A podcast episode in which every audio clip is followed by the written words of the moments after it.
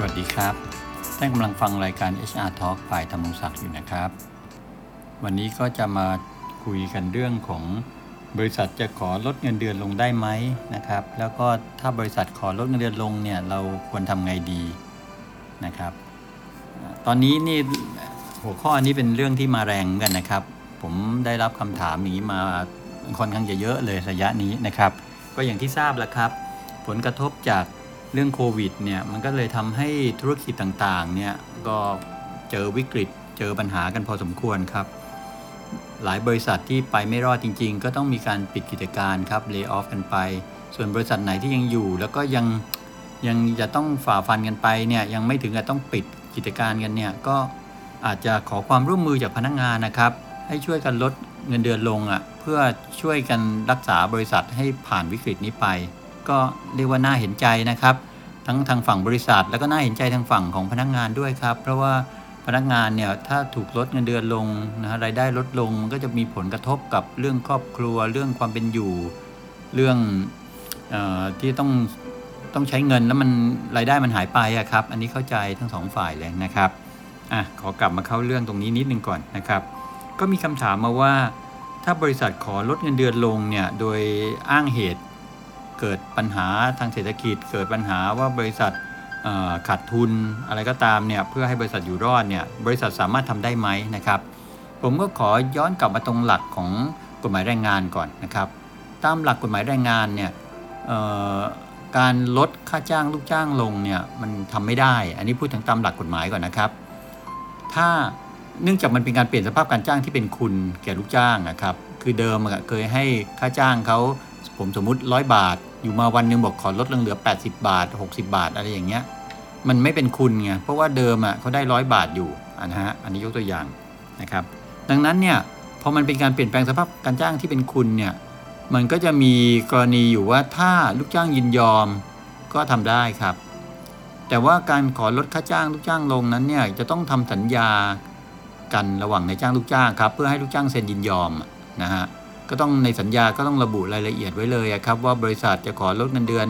พนักงานลงกี่บาทหรือกี่เปอร์เซ็นต์ ตั้งแต่เมื่อไหร่ลดไปถึงเมื่อไหร่ หรือจะลดกันด้วยเงื่อนไขอะไรอย่างเงี้ยครับ แล้วพนักงานก็ต้องเซ็น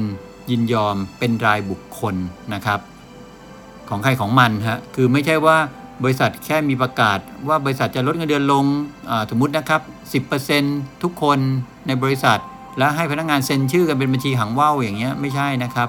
ต้องเป็นรายบุคคลเลยครับนาย A นาย B นางสาว C นาง D ด็อกอะไรก็ว่าไปเนี่ยนะครับ ของใครของมันนะต้องเป็นสัญญาไปเลยว่าใครที่เงินเดือนปัจจุบันเท่าไหร่นะครับลดลงกี่บาทหรือกี่เปอร์เซ็นต์เป็นอัตราเงินเดือนใหม่เท่าไหร่ ทั้งนี้ตั้งแต่เมื่อไหร่ถึงเมื่อไหร่อะไรอย่างเงี้ยนะครับ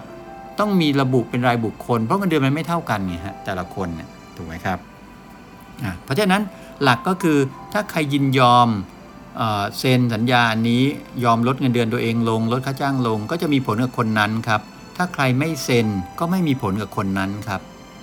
เช่นใน A กับใน B เนี่ยสมมติสมมติว่าได้เงินเดือนใน A ได้เงินเดือนเดือนสองหมื่นนะสมมติเท่ากับใน B ก็แล้วกันสองหมื่นเท่ากันเนี่ยถ้าบริษัทบอกจะลดเงินเดือนพนักงานลงขอความร่วมมือลดลง 10%เนี่ยแล้วทำสัญญาขึ้นมานะฮะสัญญานี้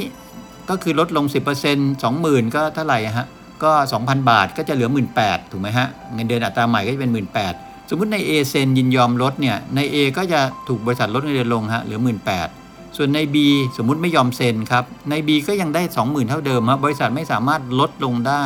จะไปอ้างว่าใน A เขายังลดเลยใน B ก็ต้องลดก็ถ้าใน B ไม่เซ็นอันนี้เป็นสิทธิ์ของเขาครับ ถ้าใน B ไม่เซ็นก็ไม่มีไม่มีผลกับเขาฮะต้องจ่ายเขาเท่าเดิมครับจะมาลดเขาเหลือ 18,000เท่าใน A ไม่ได้ครับนะฮะ คราวนี้สิ่งที่ท่านต้องทราบอีกเรื่องหนึ่งก็คือ ถ้าหากว่าลดเงินเดือนลงแล้วเนี่ยเวลาผ่านไปนะฮะเช่นถ้าอีก 3 เดือน 6 เดือนปีหนึ่งอะไรก็แล้วแต่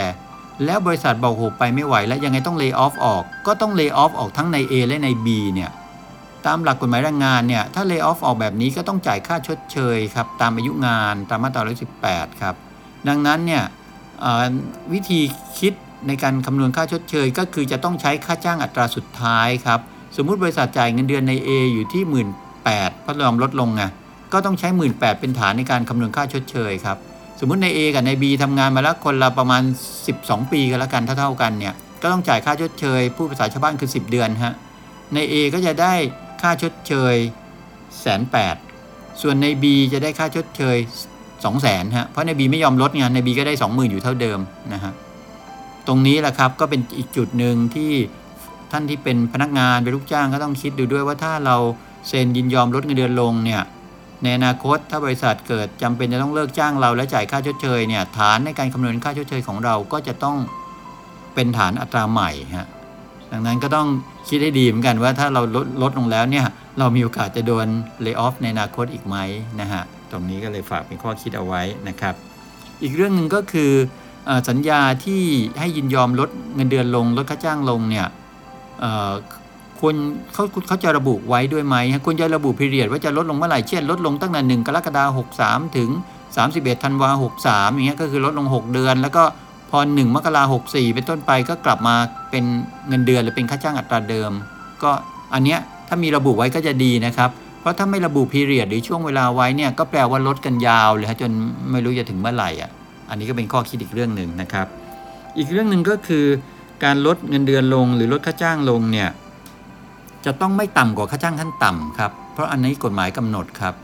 ก็ต้องไปดูเองครับ แต่ละจังหวัดมันค่าจ้างขั้นต่ำมันไม่เท่ากันนะครับ เพราะฉะนั้นจะลด